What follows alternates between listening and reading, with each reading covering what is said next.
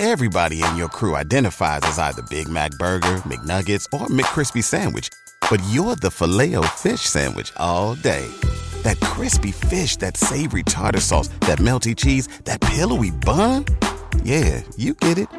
Every time. And if you love the filet of fish, right now you can catch two of the classics you love for just $6. Limited time only. Price and participation may vary. Cannot be combined with any other offer. Single item at regular price. Ba da ba ba ba.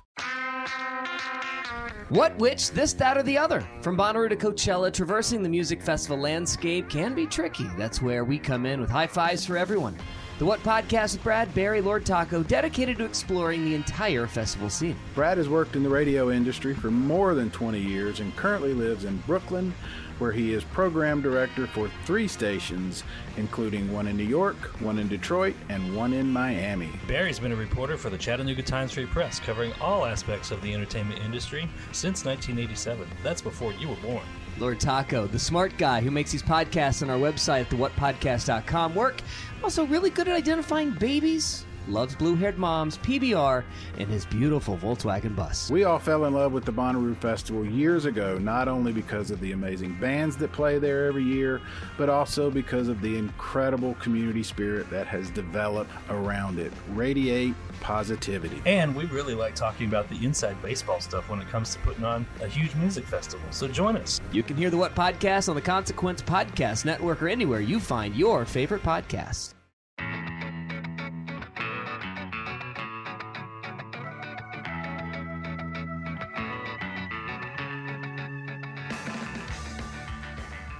Have you ever wanted a MacGruber action figure? Or one for Weezer's Rivers Cuomo? Or Wilson, the tennis ball in the Tom Hanks film Castaway? For the past few years, musician and comedian Nick LaVallee has been making these cool and custom toys under the name Wicked Joyful, sometimes going to such absurd levels as Eminem's mom's spaghetti or the coffee cup in Game of Thrones. And they are amazing and become quite popular. But lo and behold, before Nick ever made a toy, before he ever got on stage and told jokes, he played ska music. So I met Nick in 1998. We played a show together at Merrimack College. And I just remember I was setting up my merch, and this super friendly guy was also setting up a merch table. And I think he just offered me a t shirt for his band that was called Five Bucks. So it had the Atari logo. It was a navy blue shirt with the Atari logo. And he's like, What size shirt do you wear? And I was like, A large. And he's like, Oh, I'm all out of large. How about a medium? And so I squeezed my tall, skinny body into a medium shirt at the time. That kind of, for me, started the like tight shirt and baggy pants thing. You didn't know him at all. He just offered you a shirt. I didn't know him at all. I didn't know him from anybody. And then I got to see his band play. They were fine. They weren't like mind blowing, but his stage presence, his ability to like command an audience, he was so funny and so charismatic on stage. It was great. And so he's led an interesting life since his ska punk days as a comedian, and now he makes toys. Yeah. I mean, he's been staying busy. I mean, I haven't seen, gosh, I haven't seen Nick in person in years. But every time he pops back into my life online, he's doing something amazing. Let's talk about Wicked Joyful, how that came about and, and, and everything that was happening around that. I started Wicked Joyful in uh, January of 2019. Um, just uh, I was tired of stand up. I was just sort of uh, I, I produce a weekly show in my hometown, and we've brought in great comedians: Kyle Kinane, Brody, the late great Brody Stevens, uh, Doug Stanhope, Sam J, uh, a lot of Dan Soder, a lot of comics who now who are either already legends or now like on their way just like to having great careers and and um I loved producing the show, but I was tired of um the grind of like being a weekend warrior and just doing these like, you know, sometimes great gigs, sometimes hell gigs on the weekends and I was just drained from doing stand up. And I had just started following some other artists who did like bootleg toy type stuff, like my friend uh Zach from Hands of Doom and Daniel Brown and just following other artists and I was like I bought a couple of their works and I was like, damn, I can do this. I want to do this. So I started doing it and then uh just creating these like custom action figures, complete in packaging and it took off. Um, Adam Goldberg, the producer of the Goldbergs, he bought three pieces from me, and then like uh, a bunch of other people just like would reach out to me, and then I did a uh, a Christmas gift for uh, James Valentine, the guitar player from Maroon Five, and then um, I did a the the one that really kind of went viral and really helped me make a name for myself, uh, or make a name for Wicked Joyful, I should say. Was I did uh, Bill Burr's character in The Mandalorian, so I did uh, Mayfeld, but it was like fucking Star Wars. and like he came packaged like complete with like uh, a Dunkin' Donuts cup and a blaster. So like that took off, and then like the Boston Globe did an article on me, and then things just sort of snowballed. And the attention's great, and the quote unquote success I've had from it is awesome. But the most important part of it is it it brings me so much happiness and creating the these pieces of art um, the meditative state I kind of find myself in when I'm painting them or like, you know, using the Dremel tool to like uh, sculpt these repurposed action figures just just mellows me out and i think uh, part of it's like soothes my ocd and uh, it's just relaxing and it's something i can do on my own schedule uh, i don't have to drive anywhere and it's brought me so much happiness and just about I'm meeting the the nicest, sweetest people, and it's the opposite of what had become of stand up. So I just love it, and uh, I I just I don't want it to end. I just want to keep doing it and building this this great group of people I'm connecting with through it, and um, other artists and just very kind people. The messages I get are just so kind and sweet. Um, feels good, man. It feels good, especially it's felt good, especially this past year. So the other pieces I've made, you know, if you go on the Instagram at Wicked Joyful, you'll see I, have made a. uh, it's all things I like. So if like you're looking at my page, like you know, we opened this up by talking about the Caroline Rose figure. The reason why I made Caroline Rose is because I love her music. I think she's an amazing talent. So it's like I had to make her. I made uh Blankman. you know, I like, I made a Blankman action figure. I made a I made a Chris Farley, Patrick Swayze two pack from the SNL Chippendale sketch. You know, these are just like things I love, and I'm just gonna keep doing it. And uh, I think that, and I think like the way that it looks connects with people because it's just so nostalgic. Like everything about it's nostalgic, and making figures for things or people that would otherwise never end up on a shelf in Target or whatever. It's just like very funny I like how some of them are very much eh, like you are taking a very niche culture thing and making action figures, but some of them are like so funny, like Eminem's mom's spaghetti. That one blew up. That's gotten me a lot of attention. There's certain things I can't talk about that piece. Like I'm not allowed to. Um, but it's awesome, and I also hope it all comes to fruition. Um, had an awesome phone call last week, so we'll see what happens. But yeah, the Eminem one that just blew up and the reason why I did that, honestly, I had a bad day. I just had a really hard day uh, and a stressful week, and I just did that to make me laugh. and like it resonated with, I couldn't believe it. Like I just did it. Like I have a buddy who lives in my house, and like he came out of his room and he's in my kitchen, in the kitchen, and he's watching me make the tiniest amount of pasta. And he goes, he goes, and he kind of looked at me. He's like, "What are you? What are you doing?" And I said, "Look." And I pointed at the card art on the counter, and then like, he just wait. Are you putting the pot, the spaghetti in the bubble? And I was like, "Yes." And he just like lost it laughing, and he was like, "Dude, that's the funniest thing you've ever done." And I was like, "I I'm just sad." I was like, "I'm just sad." It makes you happy, and he was like, "Dude, it's the funniest thing," and like he was like losing it. And then I posted it, and then I've never seen anything I've posted like get that many likes like so quickly. And I woke up the next day to like so many shares, and then I looked at my TikTok, and the Wicked Joyful TikTok account had like gained like four thousand followers overnight, and that Mom Spaghetti's been seen 1.2 million times. Yeah. yeah. It's like it's like you know what's so the most fucked up part about it is like I've been playing music and doing stand up for literally just a bit more than half of my existence on this planet.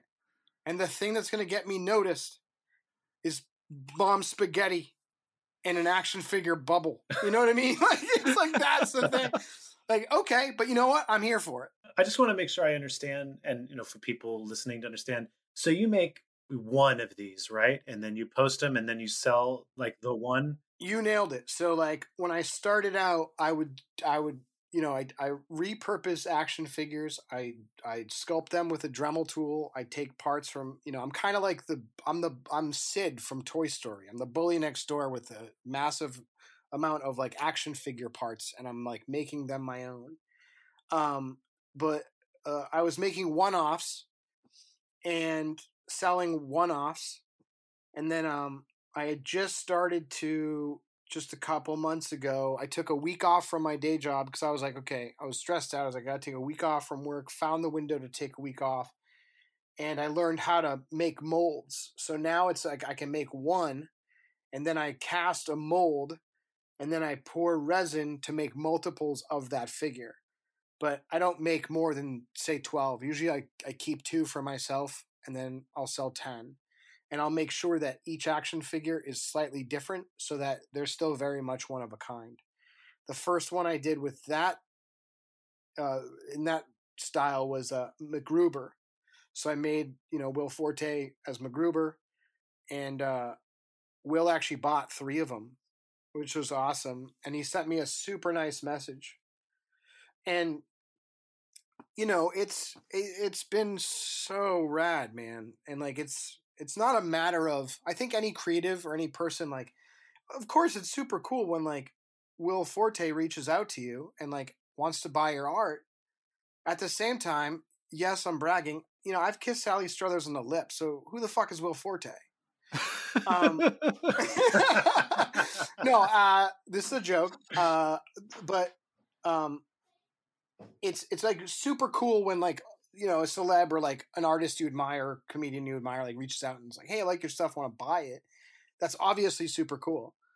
But the best part about any of this is just like the amount of people who just like message me and are like, "Dude, you you crack me up. You make me laugh so much. Like your stuff makes me laugh." Like you know, getting get you know someone who buys a shirt and then like two months later they buy a sticker and they message me and like I'm a lifelong customer, keep making shit. And it's like okay, cool. Like that's what I that's what I like most about Wicked Joyful is I'm building community.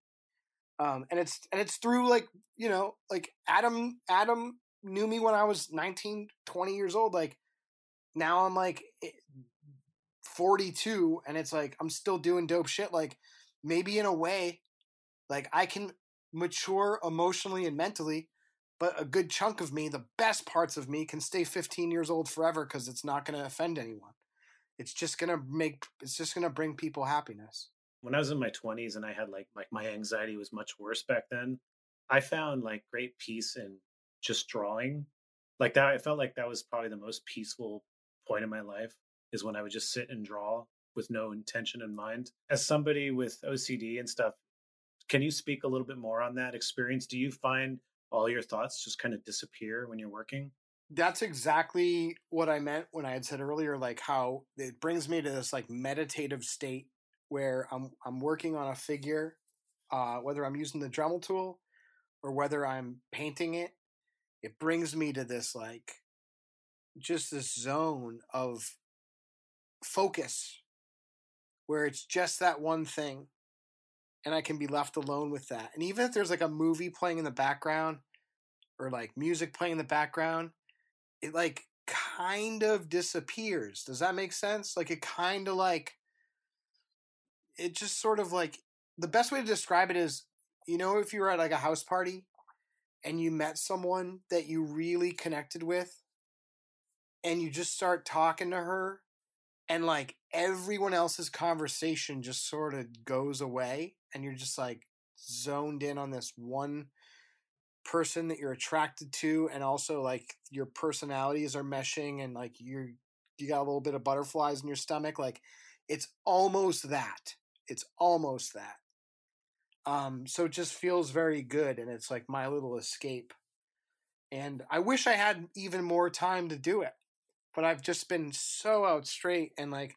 But someone recently told me they said that they like that I don't post.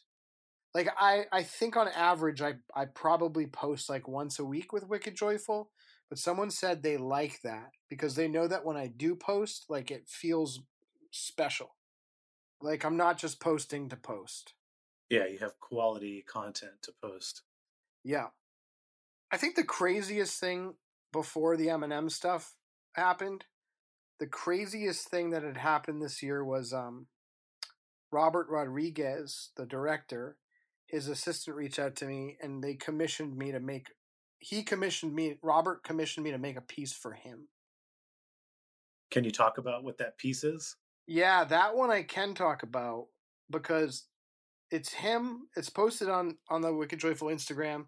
And if you go to uh, wickedjoyful.com, you can find all my links. Like all my links pop up Instagram, TikTok, Facebook, my shop, all that stuff. Just go to wickedjoyful.com.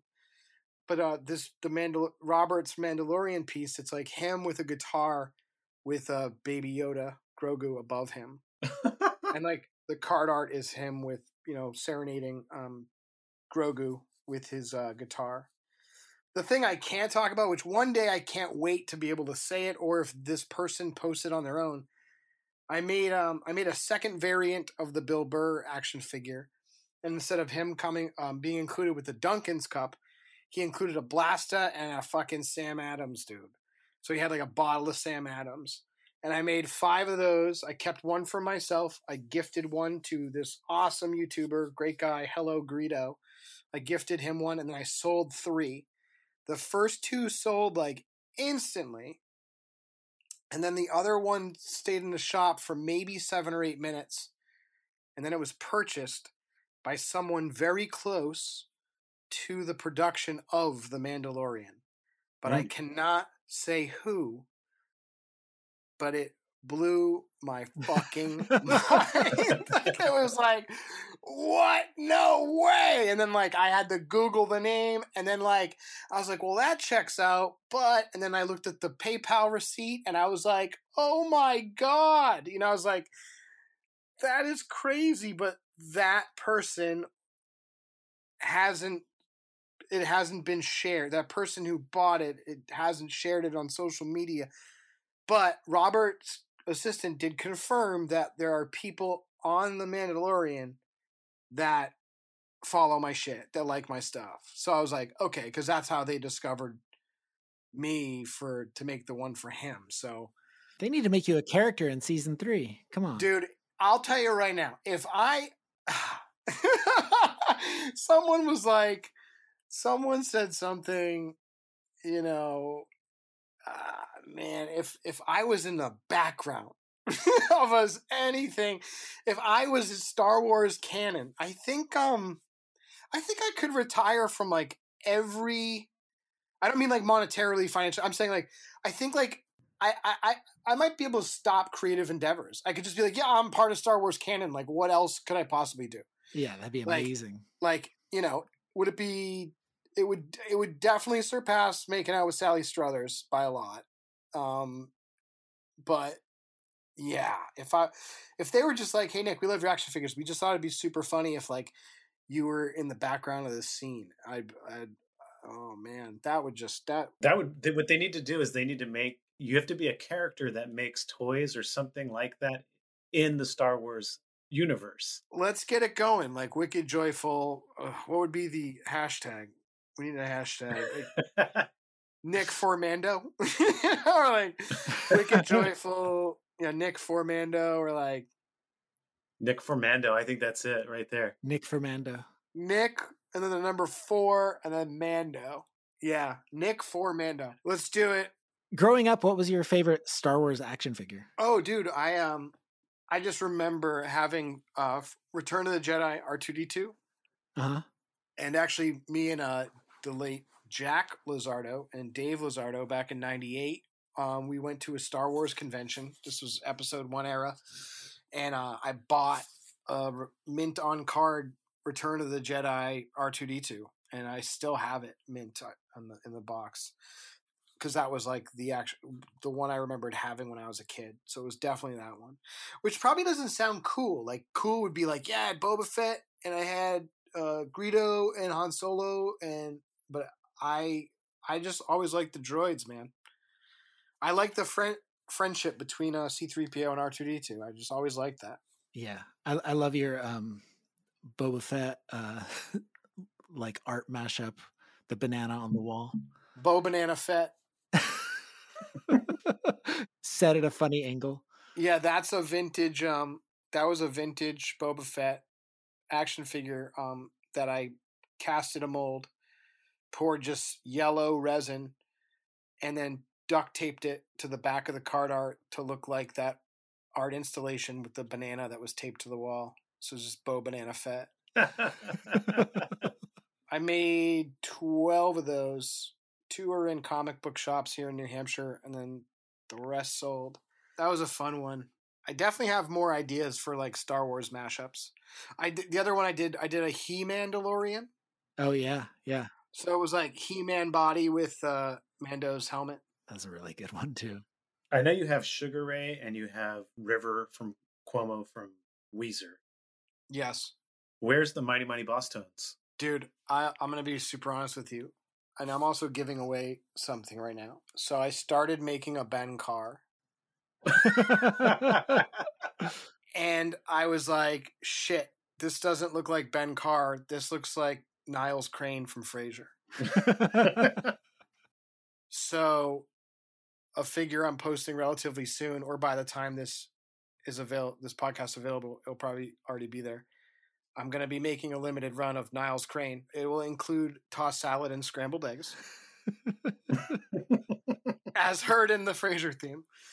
And that figure was originally supposed to be Ben Carr from the Bosstones. All right. So I'll make one soon. Maybe uh, when this airs, maybe to announce that I'm on the show, I'll I will have posted a ska related figure. How about that? That'll be amazing. Okay. I, I think that you need to do that. I just bought I bought your book, Aaron. I saw the message. Yeah. I'm Scott for life, man. Yeah, I have a couple ska related action figures in my mind, aside from the Bosstones one. But um, Oh, do you? Okay. yes, yep. Do you want to share, or do you, are you keeping that in the? Are you keeping that in the vault? Nah, I'm, I already gave away too much with with Frasier slash Ben Carr. True, true. That was the other. That's the other thing. Like, why I wanted to make a Ben Carr figure is because I don't like people calling him the dancing guy. It's like he has a name.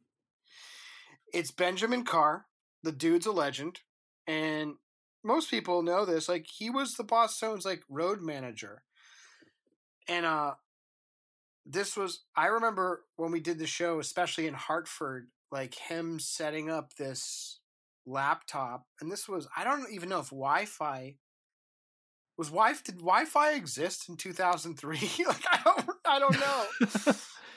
he might have just had a cable that he was running. I just yeah, I just remember him like like I just remember him in the green room at the uh, Webster Theater like he had this like big chunky laptop and like I'm pretty sure he was like running a dial-up cable like somewhere to like do band work.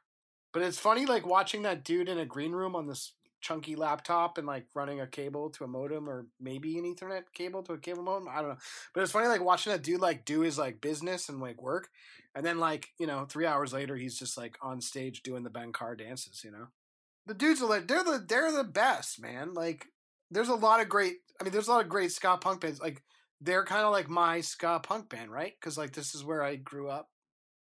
And they've always they're one of those I was having this conversation today tonight I was at um my band's rehearsal space with uh my bandmate Tristan. We were like putting the seven inches like in the sleeve and uh for the new Donaher EP. And I was just like, we're talking about music. I was telling him I was doing this podcast. And I just said to Tristan, I was like, dude, there are some things in life that are just a constant and it feels so nice. You know, it's like the Bosstones have always been there. Um, uh, Weezer, the Smoking Popes, the Muffs, they've always been there since I was like 15 years old. And I'm 42 and I still love these things. And, you know, some people might say, Am I a man child? Um, I mean, I'm responsible. I have a home. I have a career. I but these are the things I love, and they make me. It's like, why would I be embarrassed by it? Why would I be embarrassed by listening to ska? Like, why would I be embarrassed by any of these things that are so healthy for us, emotionally and mentally? Like, it's just it, we're we're so lucky, man. like we're so lucky to have these things. Adam, What? What else do you remember about the scene when you came out to Boston for those couple tours that we hooked up with or like we played together? I always wondered what happened to Kicked in the Head. They were amazing. Dude, they were so good. Did you play that house show with us and them? Uh probably. Like all I remember is during the first song, the singer like climbing up on the bass drum and like I just remember like I'd seen them before and they were good and they had taken it to a whole nother level where I was like, what the fuck is happening? we played a lot of shows with Kicked in the Head. A lot of shows with Big D, but um, just as many, if not more, shows with Kicked in the Head. And those dudes like were fucking amazing. Uh, if anyone's looking for like a, re- if anyone wants to listen to a record that like, like fall in love with a record that they never knew existed, like go ahead, find Kicked in the Head, Thick as Thieves. The album is so killer, and all the songs are every song is good. The production is amazing. They recorded it at the Outpost where the Dropkicks did a lot of their earlier records. Um, Gary Hedrick's the singer, Anthony Modano on drums, Matt Sanaki on guitar, Ryan Dowd on bass. Those guys were like brothers to me. Um, you know, we were at each other's weddings.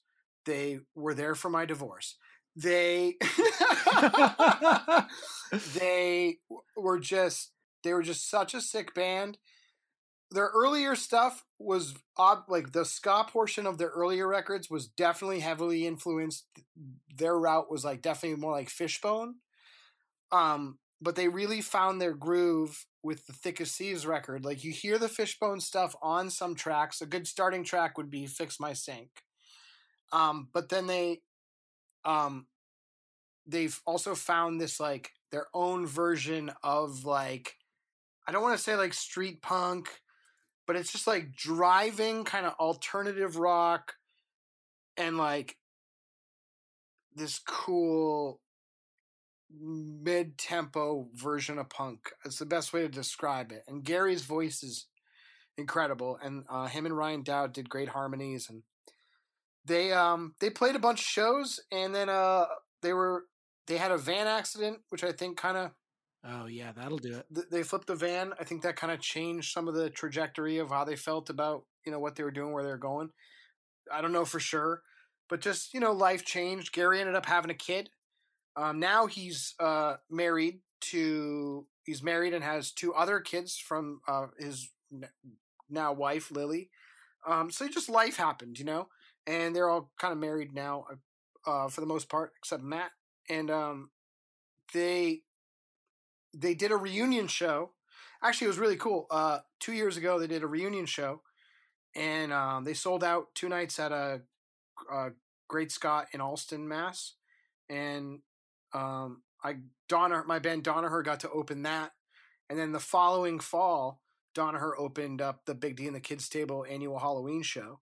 So it was like, I was just like, that that that year it was like I got to relive that part of my life, you know, with uh, with my new band, which was very sweet. But um, man, I I I loved Kicked in the Head, and they they they had they put on like one of the best shows from that era. They were just insane, like you said, Adam.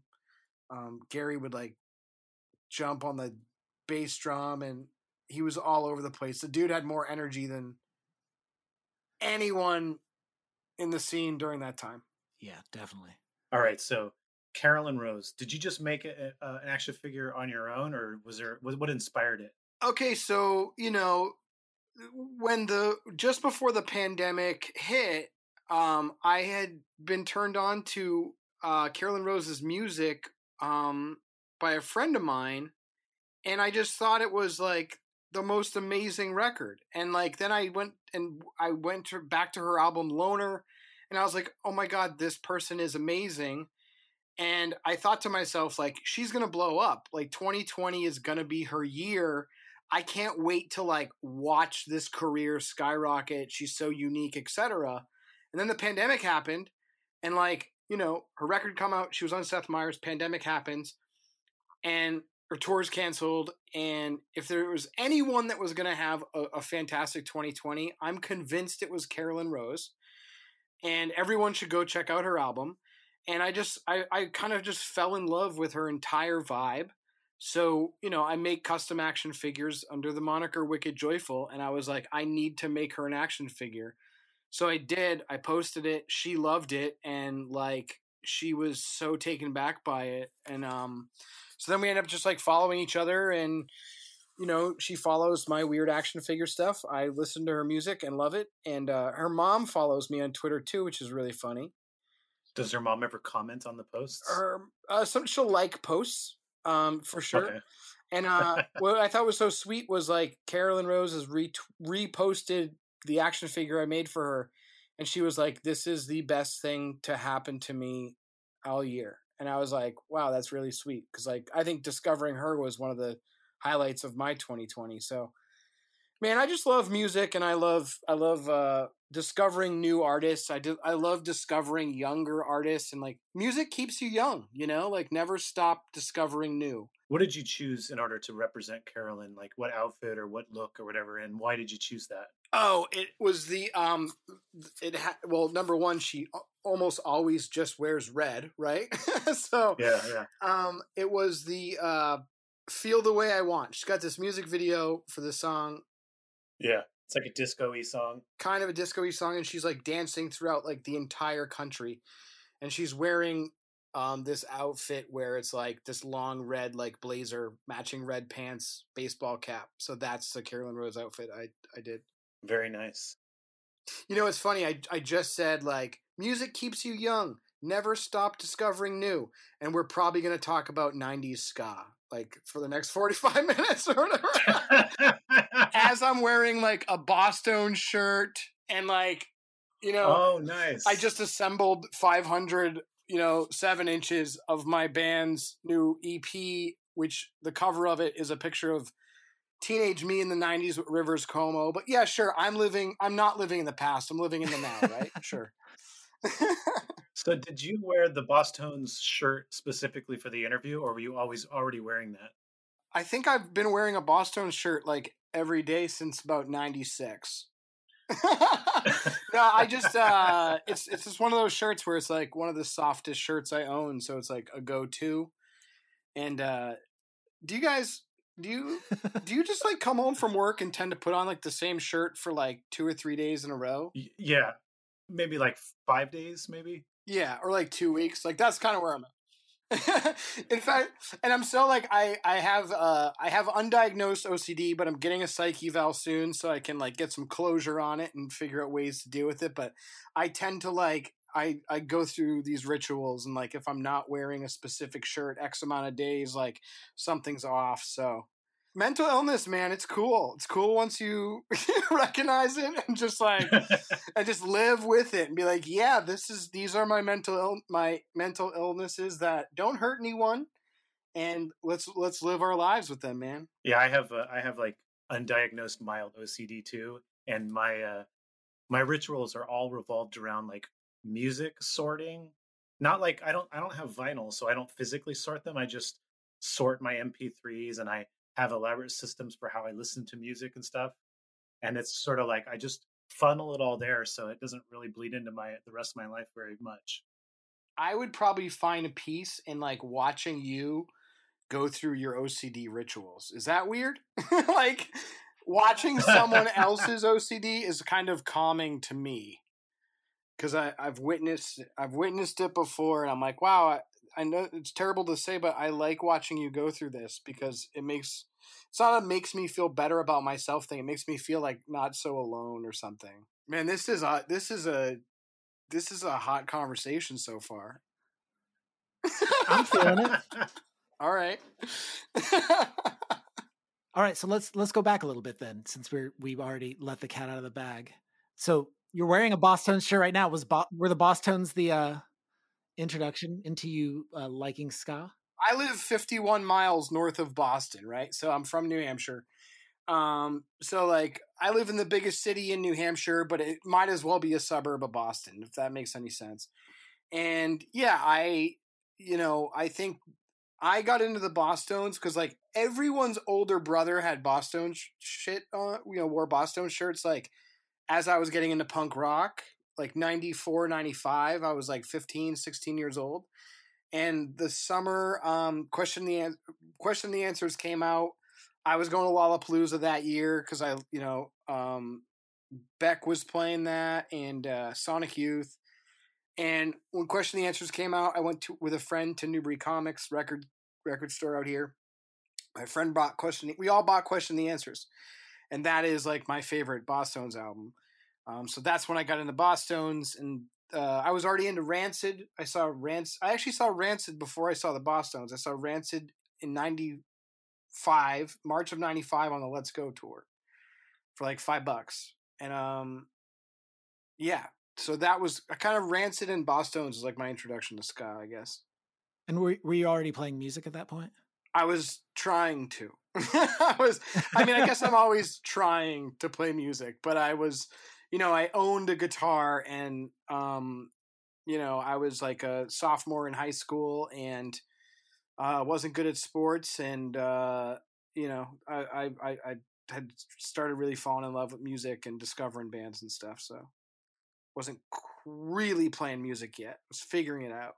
Like, what were you playing before you discovered Bosstones and Rancid? Learning Nirvana songs. Ah, yes. And then did you have a sort of epiphany that you wanted to play music like these bands instead? like I fell in love with I, I loved the Bosstones. I wasn't really playing ska. I was mostly like writing funny songs. And like I should note, I'm from um, the city that Adam Sandler grew up in. Adam and I graduated from the same high school 13 years apart. So when I was in high school, like Sandler was king even before Billy Madison came out. So like I got I got uh you know uh they're all gonna laugh at you like the day it came out and like everyone worships Sandler because he was on SNL. So I I wrote like funny songs. I was learning Nirvana songs, and then like I I think um I started learning how to like teaching myself how to play ska. Yeah, probably uh, around the time like uh, when Out Come the Wolves came out. So it's probably Rancid that kind of leaned me towards there. Funny Songs was my introduction to to playing music because when me and my friends, one of my friends played guitar and none of the rest of us played anything, we started out like writing funny songs to him playing guitar. The song I remember the most was we had a, a, a quote unquote metal song that wasn't metal that was called I Killed the Cat. My one friend played guitar, the other friend sang the song, and then my job was to take my cat and to try to kind of shake her around to get her to meow on on the microphone so we have real actual cat meows on the song. Why have I never heard this? You've been holding out on me. What was the name of that band? Oh God, we had like we cycled through band names. One of them was called After You. Like the joke was, I named my band after you. I bet af- if After You and the Cat existed to this day, I bet 2020 would have been their year.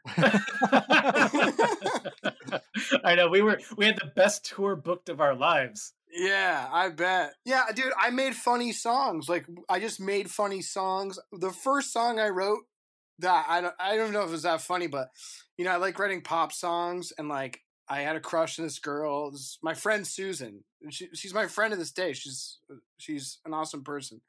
Um, we follow each other on Instagram, and but I wrote her this song. It was Susan, Angel from Heaven. Won't you take me to 7-Eleven? And it was just about her driving me to like the next town over to get Slurpees. Like that was again. I picked up the guitar. I was learning Kurt Cobain. I, I I obviously wanted attention from girls. You know. So you got Kurt Cobain and Adam Sandler were like your two uh your two big influences. And then uh yeah, and then Rivers and Nate Albert. Nice. the Godfather of Skacore. But yeah, I um, dude, and then actually, actually, the funny song and stuff is like connected to the ska, like because um wrote funny songs and then also like my buddy Mike and I we had this like fake rap group right which everyone I feel like everyone had a has had a friend at some point that made like funny rap songs and we had this like fake rap group we made ta we made these tapes on a um Tascam 4 track with like a Yamaha RY8 like little drum machine and we use like keyboards and stuff and we made this these like funny rap tapes called East Coast Bitch and then like later on, like way later on, like how, actually how I met. So then I was playing in a punk ska band in like '97, and how I met the Big D and the Kids Table guys was I didn't give them my demo tape for my punk ska band. I gave them the fake rap group tape, and they thought it was like the funniest shit. They were like, "Who the fuck is this?" And uh, my nickname was Scully B Nuts of the East Coast Bitch. So then, like, I gave them this tape, and there was prank phone calls between each song, and we like pitched up our voices so we sounded like little kids, and all the songs were like gross. Like all the songs were just like like about having sex with animals or like having sex with old people. like, and, like there was a song called 40 ounces of milk. Like instead of drinking 40 ounces of malt liquor, it was about like some dude who would drink 40 ounces of milk and like suck it straight from the cow tit, like this whole thing. So like uh we made these these tapes and then like later on like big d and the kids like be- became friends with those guys because of that they we like exchange shows my punk ska band five bucks we'd exchange shows with big d because we both started out about the same time but it was all because of that rap that funny rap tape and uh eventually they big d actually made like a funny rap album out of their songs and they asked me to make prank phone calls as Scully B Nuts of the East Coast Bitch. So like Scully B Nuts of the East Coast Bitch exists in the Big D and the Kids Table like world to this day. this is breaking news. Dude, forever like I remember like Dave would like every now and again like text me like uh like, dude, we're on Warped Tour, and people keep coming over and asking, like, if Scully B Nuts of the East Coast Bitch is to be here. so I was like, for years, I, um, I didn't know your name was actually Nick. I, I, you introduced yourself to me as Scully. As Scully, yeah, that was where the nickname had come from. Yeah, dude. it's like it's like kind of embar. Like this stuff is like some of this stuff is embarrassing, you know, but it actually feels good to like say it out loud as well. And there's also like nostalgia there because you know, because again, I, I guess I met Adam as you know I was Scully. Yeah, yeah. What was your approach to writing ska punk songs then? Did you make funny ska punk songs, or did you approach it? Was it more your Nirvana side coming out? No, it was like all funny. Like I know, I feel like I knew my strengths early on, and like you know, it was like being funny. So like you know, we had we put out this ten song. I don't actually I don't remember how many songs. We put out this record called Summer of '84, and also if someone listened to that CD like straight through, like I'm also like learning how to sing and like learning how to play punk ska like on the record. So like, but the songs are like funny, they're catchy. But the songs are about like Mike Seaver from Growing Pains and like um uh, we had a song called Mr. T Sprinkler, which was literally about this kid in my neighbor, like my this kid in my neighborhood who broke my brother's Mr. T Sprinkler. So just like goofy stuff, I guess in the vein of like earlier less than Jake, maybe like that kind of stuff. But then we, but then like you know we I befriended uh, Mark from Big D and Steve and stuff and uh, Dave. And all those guys like liked seemingly liked to have me around because I was just like the funny guy you know? So like and i was like a few years younger than than them but i think i when i was like 19 i probably looked like i was like 14 like i just was really young looking and um so then uh john lammy who produced shot by lammy and big d's good luck like he produced an ep for this band five bucks. He was called this is my girlfriend. It was an ep and we played shows around that. The songwriting was significantly better, but it was still like, and the production was great because it was you know John Lammy. Um, we played shows throughout New England, but the shows the, or the songs were still like funny. Like there was a song called Hip Hop and Girlfriend or Hip Hop and Beauty.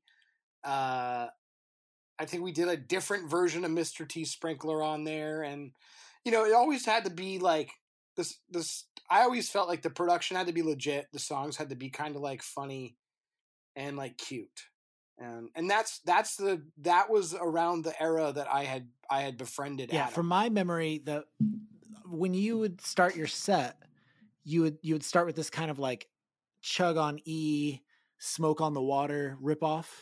yes. And do you want Yes. to tell everybody what you would chant to the audience? Oh God. Or should we just leave it alone? Ugh. I don't know. Um. Let's just tear off the band-aid. It's not that bad. Okay. It was ladies, ladies, it's time to make babies. Yes. Now recognize we're super young. Super and also, young. uh, super young, and also like I I wouldn't necessarily say that today. No. And also, also like someone like questioned me on that because they were like that seems misogynistic, and I was like when I was younger, when I was nineteen or whatever, I was like I don't I just think the line is funny, and like now I could see like why someone would take it the wrong way, but like I also remember being like almost like I felt kind of hurt, like oh god, and, like embarrassed in the time. So we added this other line to it. So like these dudes, these like young kids, right, at all ages shows would be singing, "Ladies, ladies, it's time to make babies," and then the next time around, or during a break. I'd shout, guys, guys, your dicks are small in size. so I was like, that was my way to be like, if guys were saying, you know, chanting that ladies sound like babies for the wrong reasons, during this like break, I could shout at them like, "Hey, you have small dicks. Why are you saying that?" So it was like, I don't know, it was my way to try to smooth it over. I mean, it didn't feel any worse than like the Blink 182 stuff from that era. I if anything, it was it was way tamer. It was, and like this dude, when we would play, like, I mean, we played, you know, we ended up, we did a ton of shows with Big D. We did a ton of shows with this band Kicked in the Head, who, like, they're amazing. Like, Kicked in, Gar- Matt, Kicked in the Head was like, I felt like they were like, I was super close to the Big D guys. They were like my pals, right? But like the Kicked in the Head guys felt like family. Um, so it was like, Can you name off the New Hampshire bands from that era? Well, we were associated a lot with Boston bands, so we for, so that era would be like Big D and the Kids Table and like the Fork in Hand family. You know, Big D put out records on Fork in Hand, and um, so it would be like that era of music, ska or otherwise, or like within the ballpark would be, you know, Big D and the Kids Table, Kicked in the Head, Drexel, Super Glue, The Sellouts. Uh, there was this band Four Heads Deep. Uh, uh, eventually, the Lizardos, The Goonies. the Goonies. I actually put out on my label. I'd put out the Goonies record. I put out uh, Lizardo's record. Um, then there were like hardcore bands like Reach the Sky. Like, uh, man, who else was there in the suburbs of Mass? Not so much in Boston as much. There were bands like Carpet Patrol, who ended up becoming this band Model Kit, and the dude, one of the dudes from that band it was Alan Yang who has gone on to be like Aziz Ansari's co-writer, and he wrote and directed episodes of Parks and Rec. I have a story about that. About I never realized. I realized this like a like a couple months ago, and I told someone this story, and they were like, "What?" And I was like, "Did this happen?" Yes, it happened. This band Carpet Patrol turned into this band called Model Kit. Carpet Patrol was these two guys, Matt Classic and Richard Chen.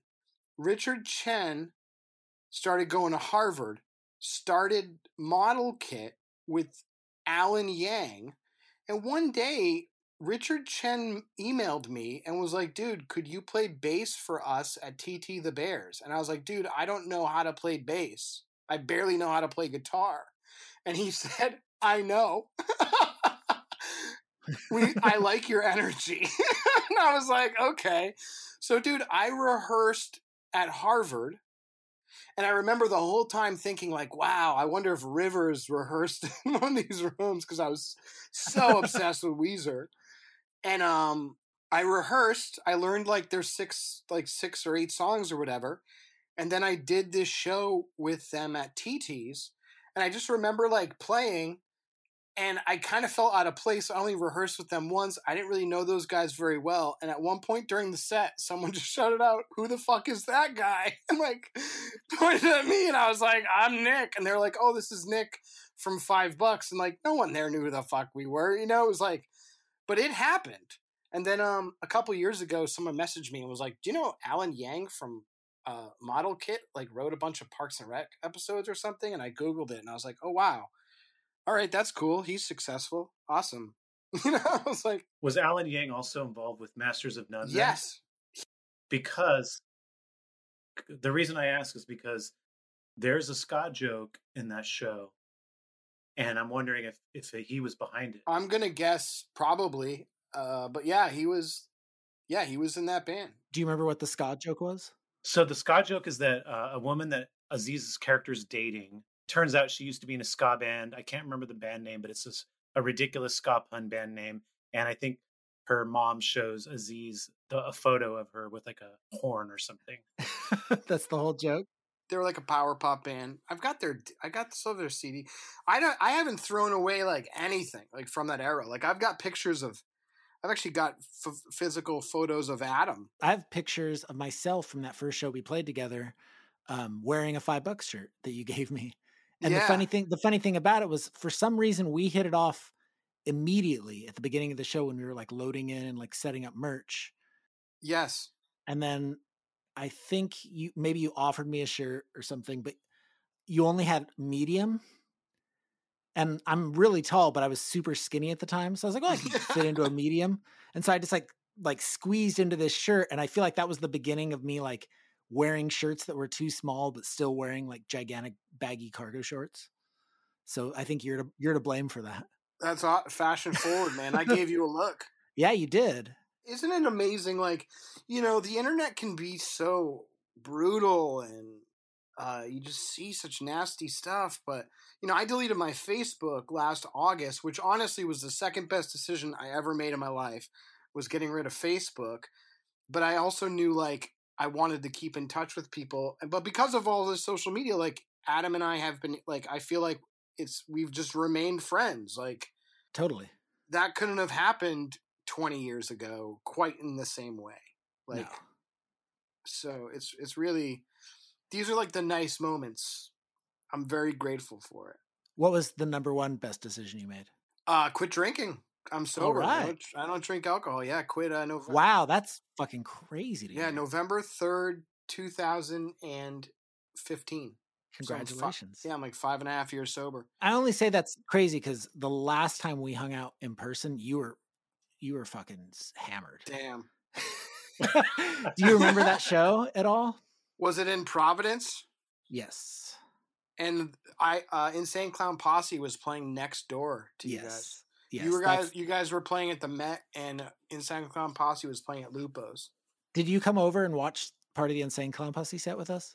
Yeah, What What do you remember about that? I want to see if your memory is the same. I just remember you and I like went in or like went towards the door, and we were just like watching it. And I think I just remember like turning and locking eyes with you, and like we both were just like, "This is different," you know. Just like like this is not our world and like but we were just like wow okay because there was like these two like they had like backup dancer type guys like dressed as like the hatchet clown who were like Yeah. doing this dance move and we were just like okay like this is just different than what's about to happen next door at the link 80 show Yeah, and, th- th- and then they were just they had like pallets of Faygo, and they had all these creative ways to like throw the two liters of Faygo into the audience. yep Like I remember Aaron Nagel was just like amazed by it. He was just like, they do all these weird things, like they're like like shaking them up and spinning them, and then like knocking the cap off so that it flies.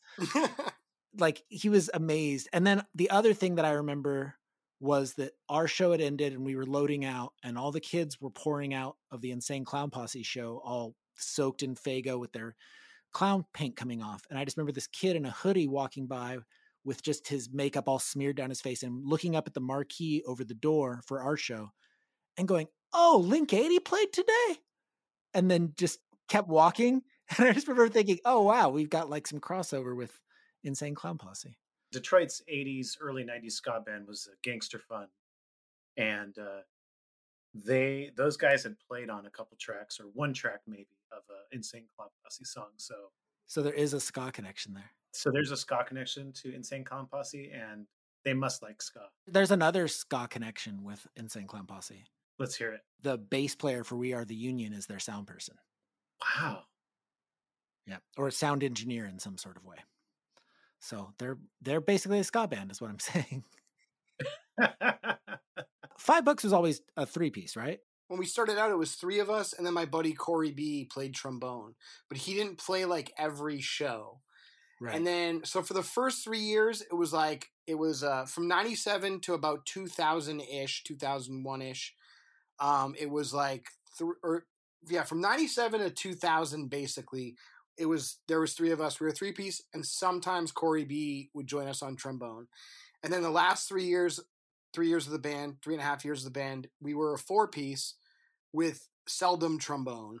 Um, Jeff Mardanis, or AKA Jeff Poot, AKA Jeff Lizardo, he played lead guitar. So we were like a, we were a four piece, and uh, Dave Lizardo joined Five Bucks on bass, um, because Jack, uh, the drummer from the Lizardos, had passed away from cancer. So like they weren't playing, and then basically half of Five Bucks became the Lizardo, half of Lizardos became Five Bucks, and the last three years was our strongest in terms of like the shows we were playing, the, the little tours that we were going on, and and uh, it was a lot of fun. Like we got to we got to play the hometown throwdown, and then we did two other shows with the Bosstones besides that. Oh, nice. How did you get that? Was did you were you friends with them or was this just from the promoter? we just like Adam saw it. Like Adam was Adam I think understood like I was just a workhorse, man. Like I just had this like I don't think we were like a great band, but we were just like really fun, had a lot of energy, and I just hustled. Like I just hustled, and I like talking to people, and I, you know, I'm per- I, I think I'm personable, and just try to put out fun energy, and I think um, that translated, and it because we were a good band, and like we had a little following in the Northeast, like it just opportunities found ourselves, found itself. But uh, I definitely like.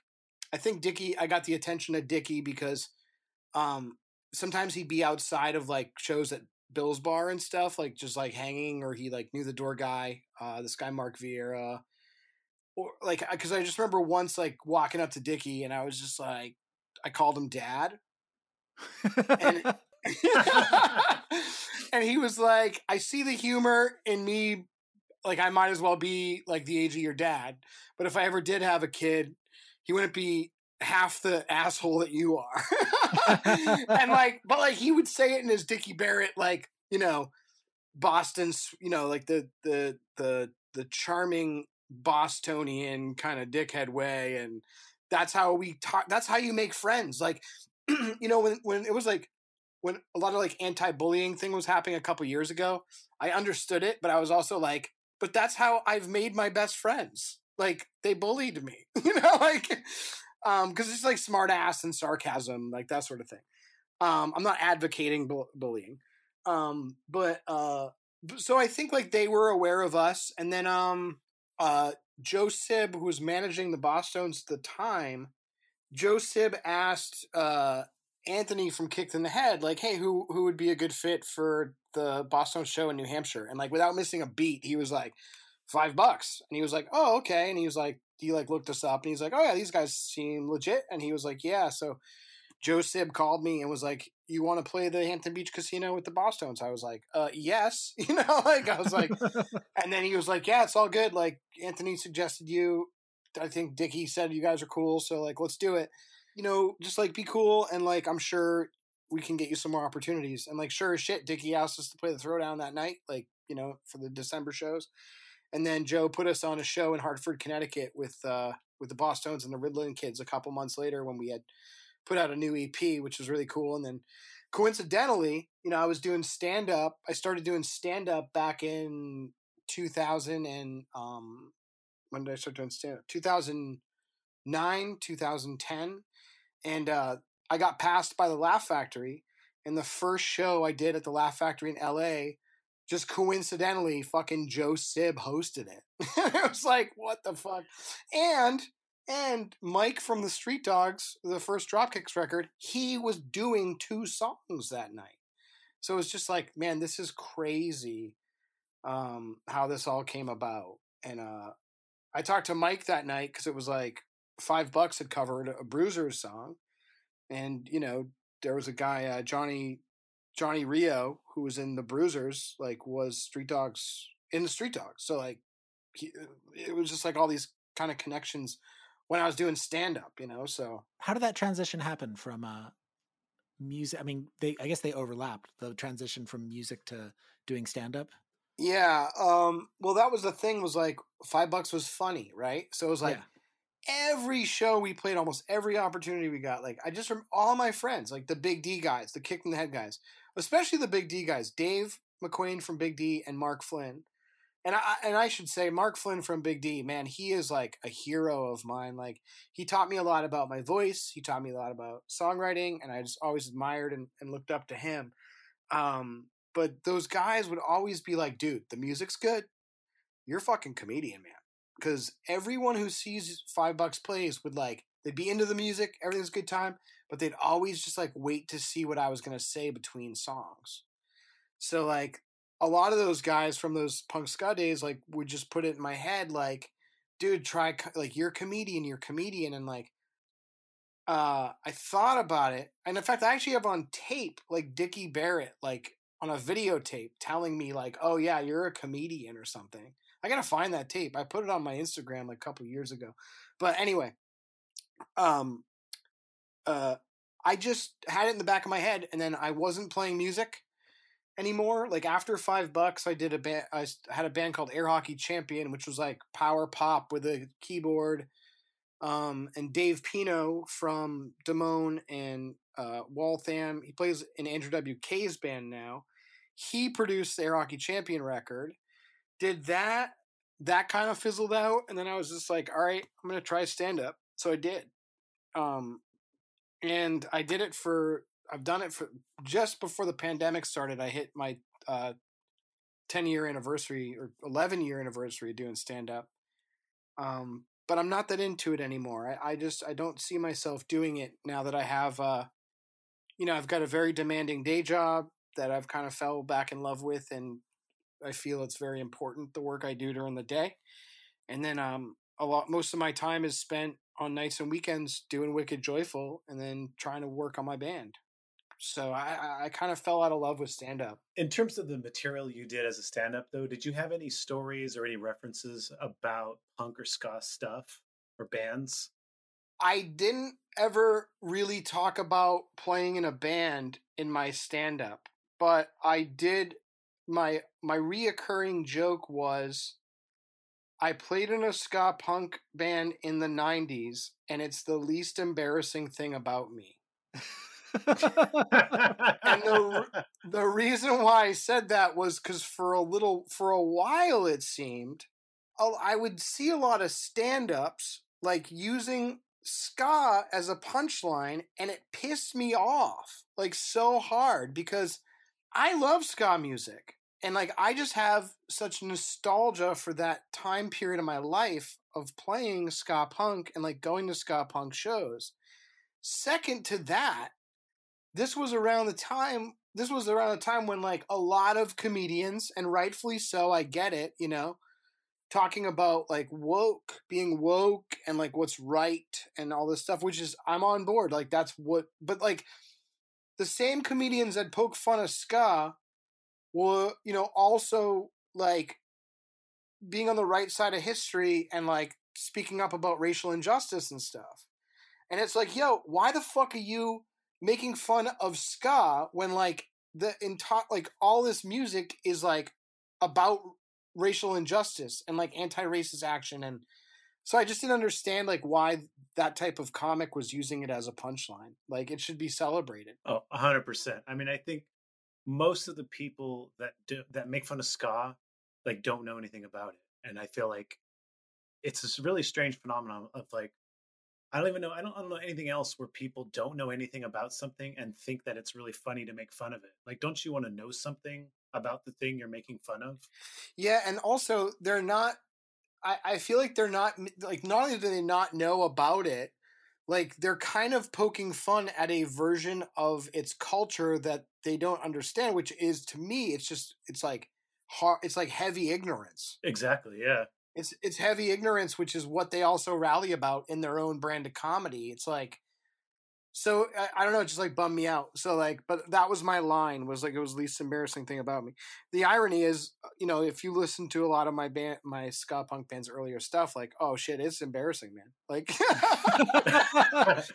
like we like we had a we had a song called "I Want to Fuck the Spice Girls." Like, come on, like, like. How did that joke do with audiences? You know, it was just it was just kind of a line. Like it was just kind of like a, a, a line that you'd like throw in when I was like talking about myself, uh, maybe alongside like self deprecating stuff or whatever. It was one of those things where it's like, oh, it's a good tweet. Maybe I'll when it comes up in my act, like or something comes up during a show, I can just like toss it in there, like things about myself, you know. But that's the other thing, like during pandemic time, you know, it's like I look back at a lot of stand up I did, and it got to a point where I was really re- heavily relying on self-deprecating humor and i look back and th- that was not good for my mental health. You know driving two three hours to some gig you know for a night in like you know somewhere in the middle of maine or like western mass driving alone getting on stage and even or even doing a weekend like doing a weekend with tom green at vermont comedy club. So i'm performing in front of you know five shows 300 250 people 300 people at each show and like I'm saying disparaging things about myself that may or may not be true.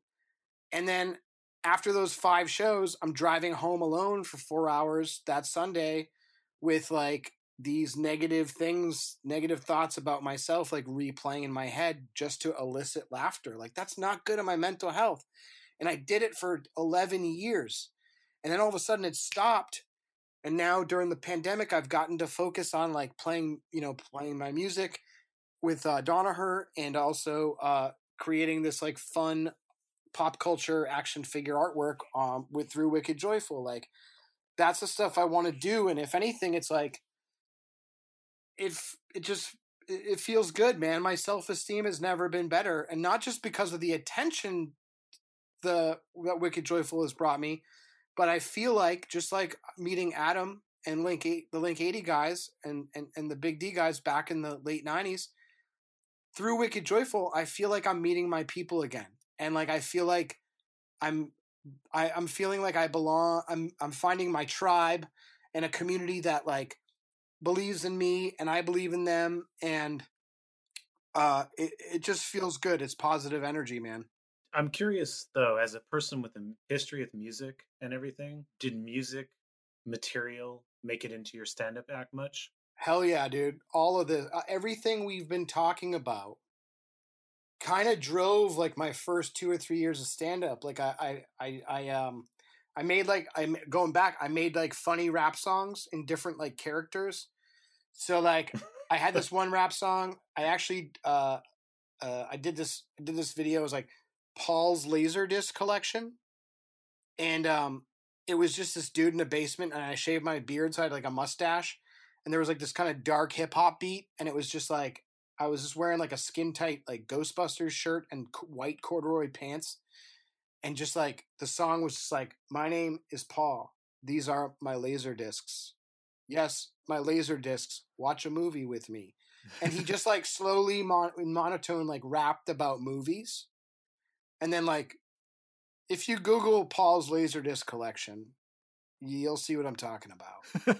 but aside from that, then like that got the ear of MC Lars, who I had bumped into like two years prior, and we became like pen pals. He saw the Paul's Laserdisc collection video and was like, "Dude, this is a smash, and I got to put you on my mixtape." So I'm on a MC Lars mixtape with, uh, like KRS One and Weerd Science, the drum the drummer from Coheed, and like all these other like rappers. My life is just taking all these weird twists and turns. But then the other like funny musical comedy I did, I made this song called "I Love You, Sally Struthers," and I shot a music video for it with Sally Struthers, and like kissed her on the mouth. how how did that come about? How did you get connected to her? Dating app. no, um, we my little brother is a theater actor. He's a Broadway like dancer, and he was doing this off Broadway summer stock, like summer theater in a Ogunquit, Maine, and Sally does it every year. And um, the first year he worked with Sally, you know, she he was like, "My brother's a stand up." She was like, "I love stand up, and I want to meet him." And then Patrick was like, "Dude, Sally wants to meet you," and I was like, "He's like, you should do something with her," and I was like, tell her I want to write a song about how much I love her and I want to shoot a music video about it. And he was like, done. So he calls me the next day and he's like, dude, she's in. And I was like, what? He's like, she, you have to shoot it on Sunday. You can't mention Rob Reiner. And I was like, deal. So that you can't mention yeah. So it's like deal.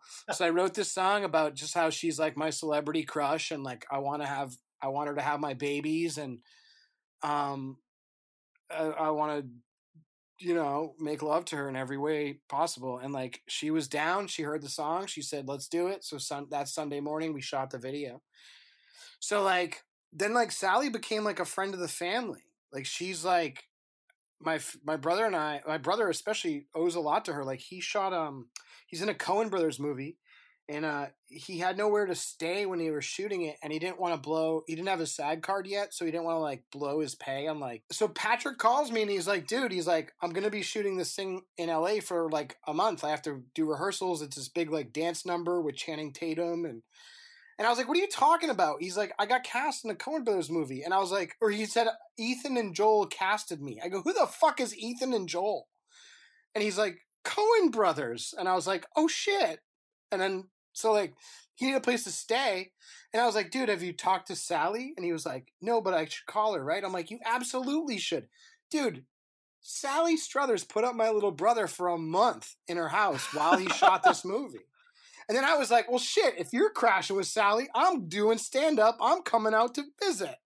So, like, I got booked at the Laugh Factory and the comedy store. Not comedy, yeah, comedy I don't know if I did the comedy store on that run, but I did uh, Ice House. I didn't stay with Sally, but like I went over there and um we watched uh we watched a we watched like a Shia LaBeouf movie and held hands. Which, like, you know what? You know what? Kanye's got a good life, but Kanye can't say he watched a Shia LaBeouf movie while holding hands with Sally Struthers. I can say that. No one can take that away from me. Ever. Do you remember what movie though? Um, I think it was. Uh, I'm looking up Shia LaBeouf's. It was Transformers. No, it was a weird. it was kind of like, it wasn't Holes, but it it felt like a movie like Holes, like it was kind of an offbeat movie. Who the fuck's gonna remember what movie you're watching when you're holding hands with Sally Struthers? Yeah. looking over my shoulder, looking at her Emmys, man. And that's not a euphemism.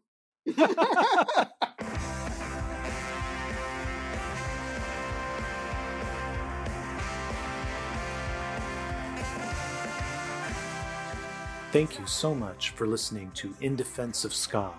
If you haven't already, subscribe to my newsletter at aaroncarnes.substack.com. You will get episodes of the In Defense of Ska podcast and other content sent directly to your inbox. If you would like to order my book, In Defense of Ska, you can go to Amazon, request it at your favorite indie bookstore or library, or go to clashbooks.com. And on that note, we leave you by saying, Ska now more than ever. Thank you.